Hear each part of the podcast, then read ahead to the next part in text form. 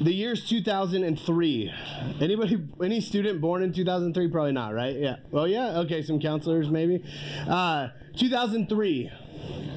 And uh, my youth group, my college group, sorry, I'm, I'm in college at this point. My college group decides to take a road trip to Bells, Texas. Um, Bells, Texas was the the place. No worries. Uh, Bells, Texas was the, the place where uh, Passion did One Day 2003. And one day was just a, an incredible time for me. It was uh, John Piper and Louie Giglio. It was David Crowder and Chris Tomlin. It was Shane and Shane and Beth Moore. And, and it was 40,000 college students camping in a field, getting up early in the morning and running down to get a, a, a spot close to the stage and worshiping all day. Yeah. It was incredible. But the trip out there was not as incredible for me. See, uh, back then we didn't have like cell phones that worked the way that they do now. We had cell phones, but they weren't like we could play Snake on them. You guys remember? Yeah, those are my old people. Yeah. So so we uh, we also brought walkie talkies with us, and uh, instead of texting from car to car because you had to pay for each text message back then, uh, instead of texting, we would use the walkie talkies. And everybody in my college group, we were split into three different cars. They decided that it was a really really good idea to uh, to play Bible trivia from car to car. Like we were those kind of nerds, and and so um, what I realized in that moment is that I knew nothing is that I became a Christian at 17 years old and I just stopped. Like I went to church on Sunday, but I didn't open up my Bible on my own. I didn't read the word. I didn't know it. I wasn't being discipled. And and what I realized is as I sat in the back seat of my car and listened to everybody else play this Bible trivia game is that I, I was envious of their understanding of God's word. But really, what I was doing is I was sitting in the back, being quiet, which I'm never quiet, by the way. Um, I I was feeling inadequate. I was feeling like I wasn't enough. And I don't know about you, but there there have been a lot of times in my life just like that. A lot of times in my life where I didn't feel like I was enough.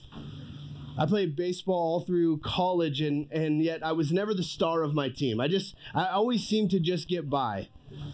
And, and every time the coach put the lineup up, I was one of the first ones there just to see if my name was on there. I don't know if any of you can relate, but, but constantly I would feel inadequate. In school, I was a decent student, but I never felt like I did what I ought to, to do in school. Parenting, Man, parenting will humble you, right? Right, moms and dads? I never feel like I have the the playbook for how to parent my girls. Uh, oftentimes, I find myself feeling so inadequate as a parent. that they're throwing a tantrum, which even pastors' kids do, and and I have no clue how to deal with it. Preaching at this camp, I get up on stage and I feel inadequate. I feel like I have nothing to offer. It's a it's it's a a plague on my life, and I'm just I'm assuming I'm not alone. I'm assuming that there is a room full of people that at one time or another feel inadequate in how they live their lives and inadequate in what what their faith looks like on a day to day basis. I think I think we all feel inadequate. We all feel like we're not enough whether it's school or sports, whether it's parenting, whether it's friendship, whether it's dating. We look around and we go, if I was just like them, if I just had more to offer. And in this story, today, I think we're going to see an opportunity. Something to do with the little that we have to offer. I told your counselors this morning for the first time we're since like Monday morning, we're just going to camp in one passage.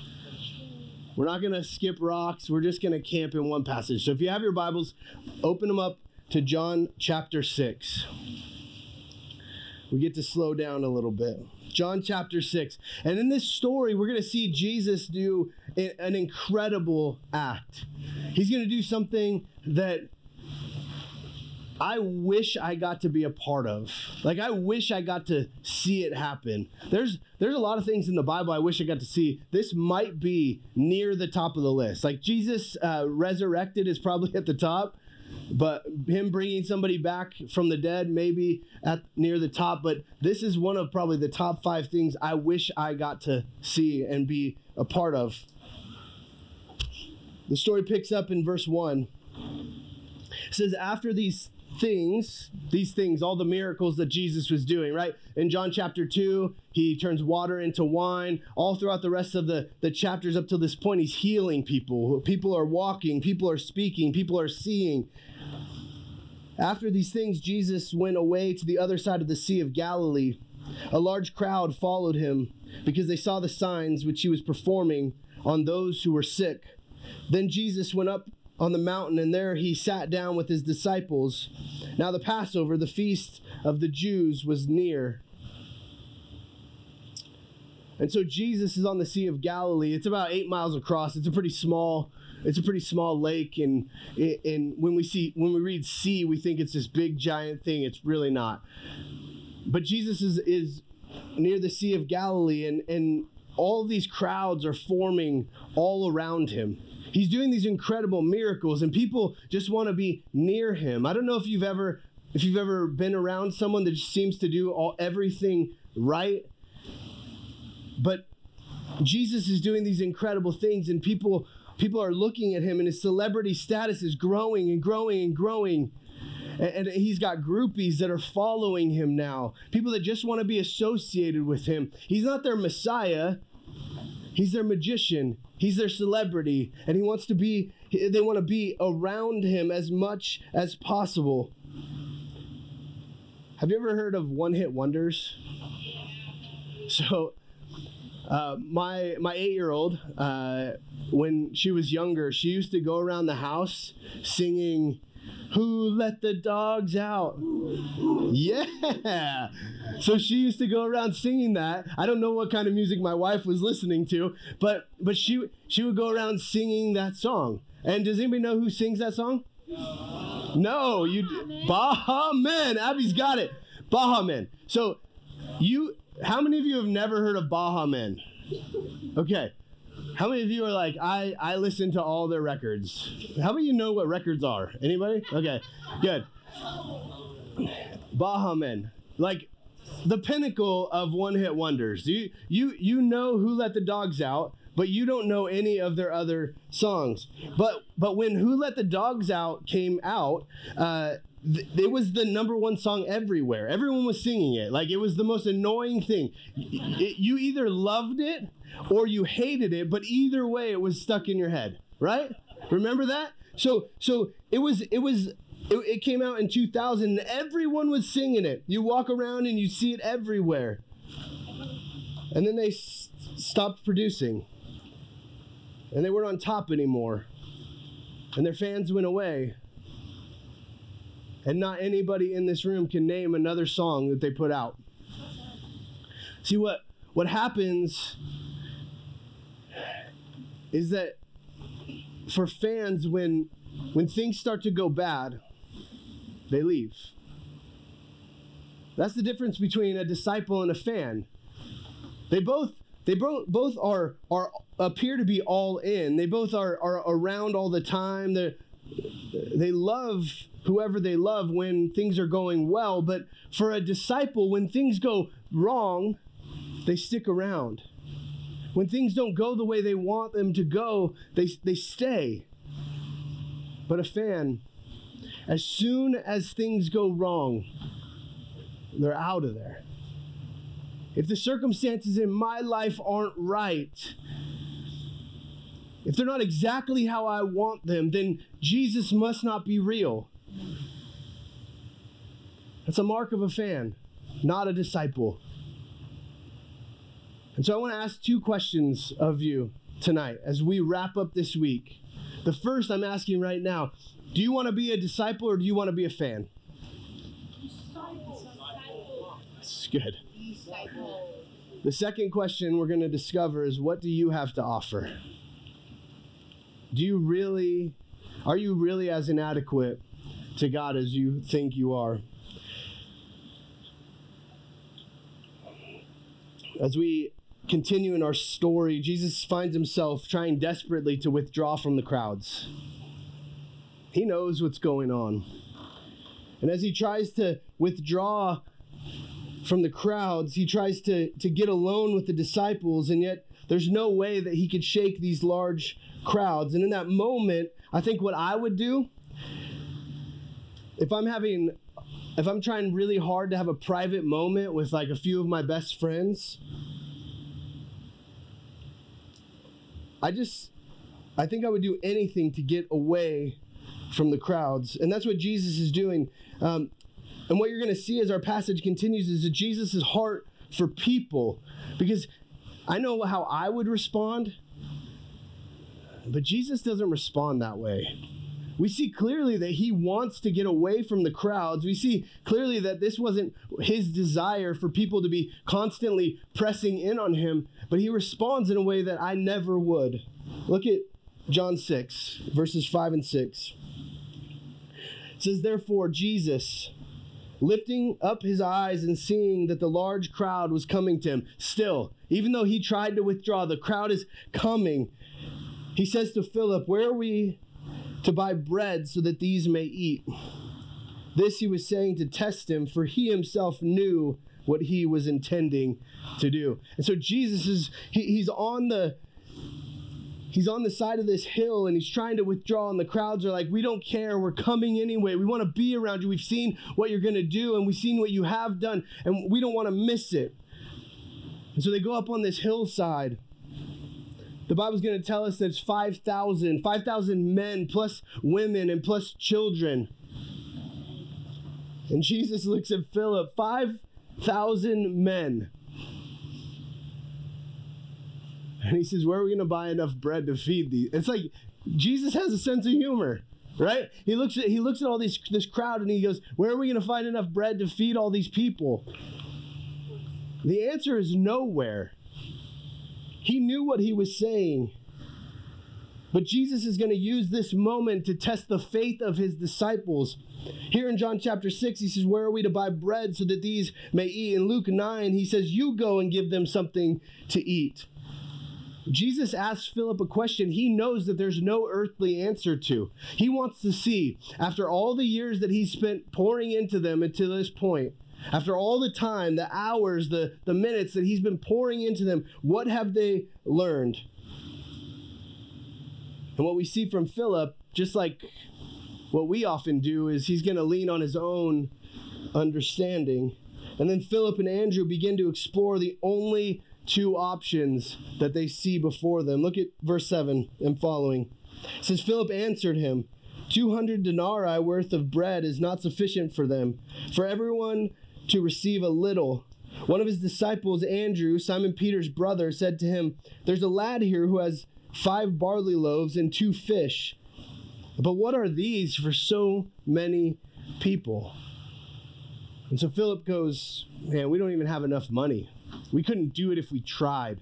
There is nothing we have to offer.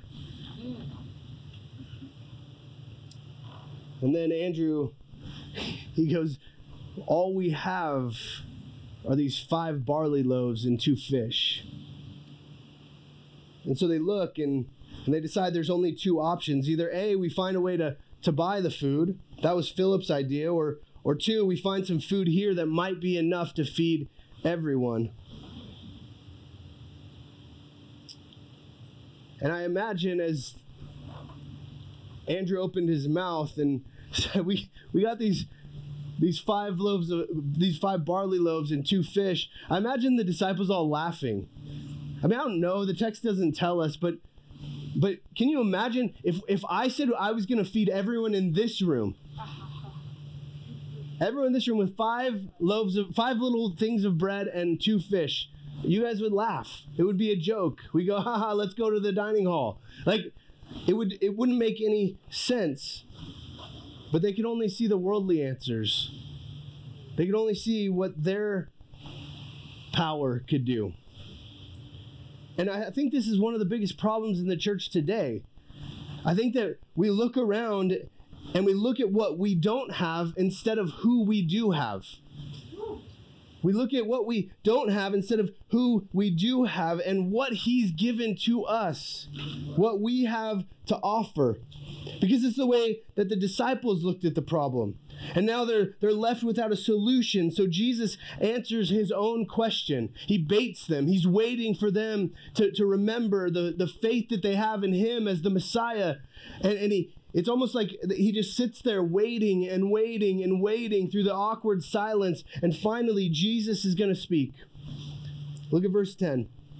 Jesus said, Have the people sit down. Now there was much grass in this place. So the men sat down in number, about 5,000.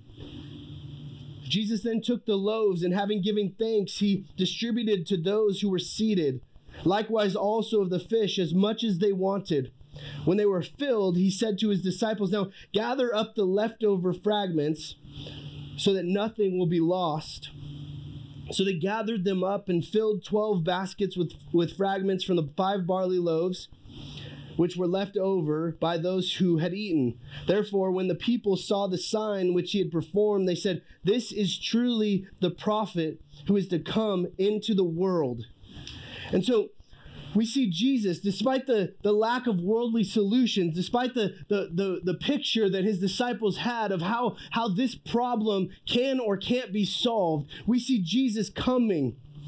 And he organizes people into the groups and, and he, he prays a, a prayer of thanksgiving. He starts breaking the, the five little barley loaves and two fish. So, so we're not, when we're, I want, I want you to know when we're talking about this meal, what we're talking about is not five giant loaves of bread, not like it would matter. It's not two giant tunas, like it would matter. It's five crackers and two anchovies. The reason I know that is because the boy was from a, a poor class. He was lucky to even have that in his lunch. Nobody else in the whole group had anything to eat. This boy picks up his sack lunch in the morning. He heads out to do whatever he did that day. And all he had were five little rice cakes and two little sardines. And Jesus takes those. He takes those and, and, and he, he breaks the bread and he, he starts pass, he starts having his disciples pass them out. And they start passing them out to over 10,000 people. And it just keeps multiplying and multiplying. See, Jesus took what that little boy had and he multiplied it. It wasn't, Jesus wasn't waiting for the disciples to solve this problem that couldn't be solved. He was waiting for them to look to him to solve the problem that couldn't be solved. And this boy comes with this, these five barley loaves and these two fish, and Jesus is like, That's all I need. It's not that he needed the five barley loaves and the two fish, he needed the willingness. He needed whatever the boy had. And so, so he gives them, and he does incredible, incredible things. Have you ever seen the show Fixer Upper? HGTV is my guilty pleasure. Yeah, I'm, I'm just here. I'm doing, yes. I, I'm glad some of you are willing to admit it. Some of you are like, you're not a man anymore. Um, so fixer upper, Flip or Flop. Uh, the, the people on these shows, what I love about it is they take the ordinary and they make them extraordinary. Like I feel like I should promote HGTV. So uh, they, they take these houses, they're run down, they're the worst house in the best neighborhood, and they put a little bit of work into it, and, and they take an ordinary, average, maybe even below average house, and when they're done with it, it's extraordinary. It's beyond what you could have ever thought. It's, it, it's incredible. And this is what Jesus is doing, but on a much grander scale. He takes things we consider to be average or ordinary or plain, and he does incredible and extraordinary things with it. He takes five loaves and two fish. That wasn't even enough food to satisfy a growing boy.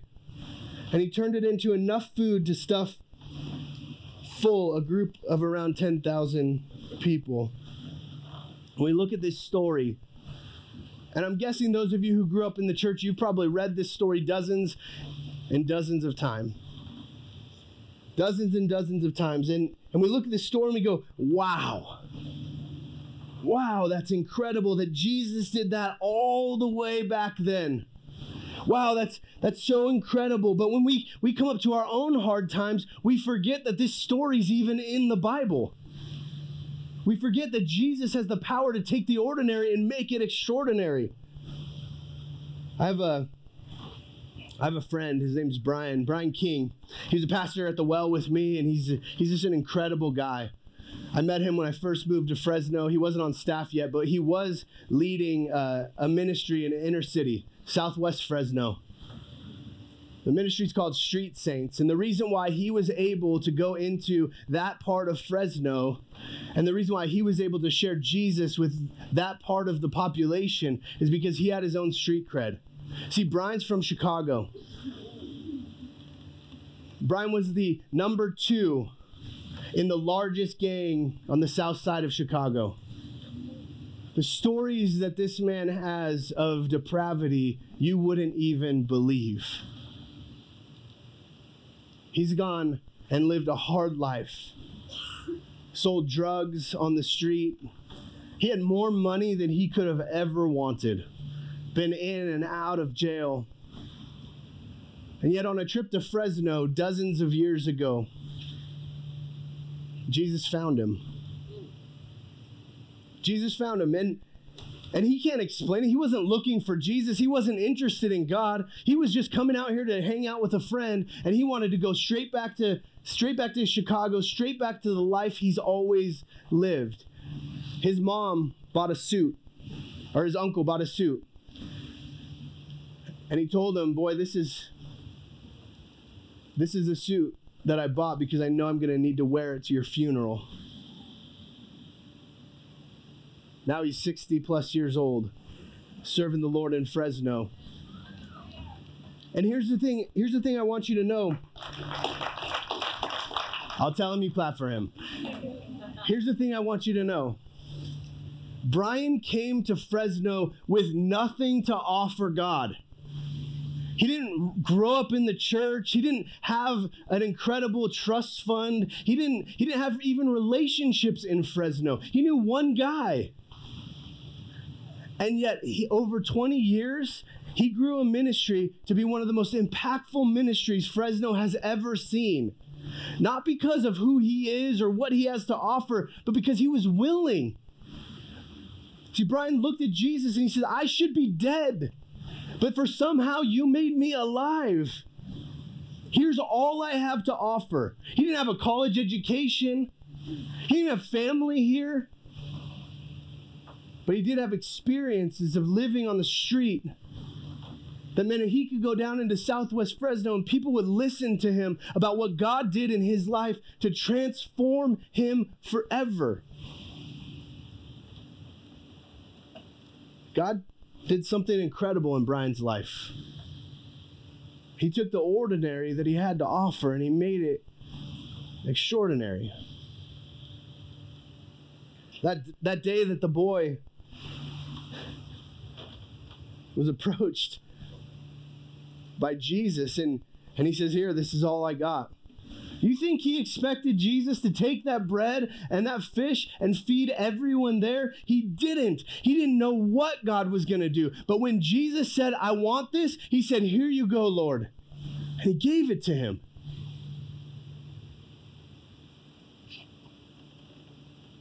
And you may be wondering, what does this have to do with me? I don't have any bread or fish. I don't even have a car to get to the grocery store. Jesus told the boy, Just give me what you do have, and I'll do the rest. I want to say that again because I want you to think about what that means for you. Jesus said, He didn't say, Hey, go find a way to feed all these people. He said, Just give me what you do have, and I will do the rest.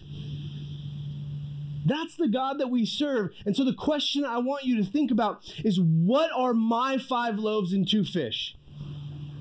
What are your five loaves and two fish? What do you have to offer? Because we can walk around this world thinking we're inadequate, that we don't have enough, that God couldn't possibly do things through me that He wants to do. We can walk around this world thinking that. Or we can look and see how did God gift me? What experiences did He give me? What, what, what do I have to offer? And we could say, God, I don't know what you're going to do with this but everything I have is yours. Do with it whatever you want. And maybe you don't think you have anything to offer the world. Maybe you look around and go, I struggle in school, I'm not athletic, the girls won't even look at me. The beautiful thing is, as we talked about the Holy Spirit yesterday, the Bible says that when you put your faith in Jesus, that everyone's given a gift, at least one. Nobody has all of them. Some people have multiple. But everybody who puts their faith in Jesus has at least one gift. Some of you have experiences in your life. Maybe you're athletes. And that's one tough place for your youth pastors to get into is your team. But you know who can? You. I don't know what it looks like for you. I don't know. Wh- I mean, I've spent a week with you, and and there's no way I could possibly find out what all of your gifts are, what all of your experiences are, what all of your personalities are like. But here's one thing I can promise you: God has given you gifts and talents and experiences. And if you're willing, he wants you to use him for his king them for his kingdom. That's not even questionable. So my hope is that if you're here and you read a story like this boy who just had these five loaves and two fish, that as you prepare to head down the mountain, you start thinking about the places, the circles of influence that God has put you in, the classes, the teams, the families, the school.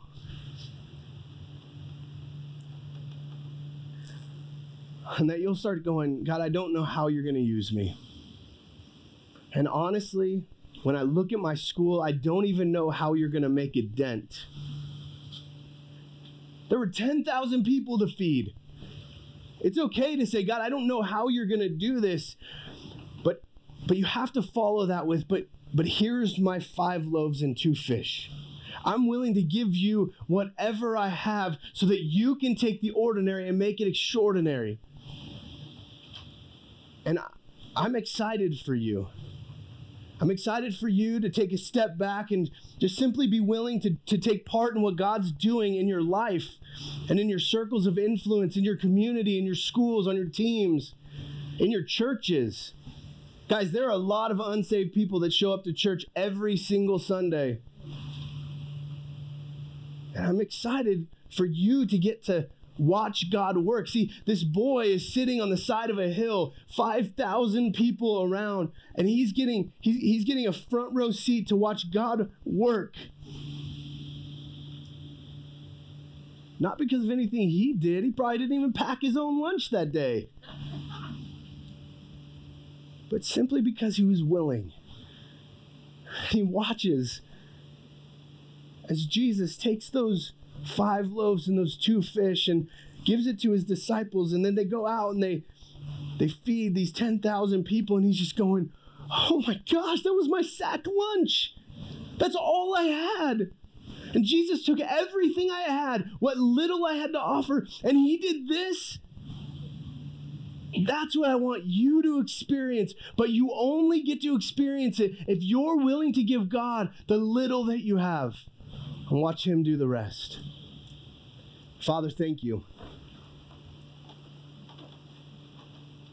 God, we know the power, the higher power is you. Lord, we know that we are inadequate for everything you want to do in and through us. Lord, we can't transform hearts, we can't transform minds, we can't even change ourselves, but you do. You are the God of the universe. And yet, God, you saw fit to give us all just something little, a gift that we can use for your glory, for your kingdom. And Lord, I pray that this would be a room that would be excited by this week, that this would be the beginning tonight of a movement in their schools and on their teams and in their cities because they are willing to give you their five loaves and two fish. Lord, and I pray that they each get to experience the joy of watching you take what little they have to offer and do incredible things. We pray this in the name of Jesus. Amen.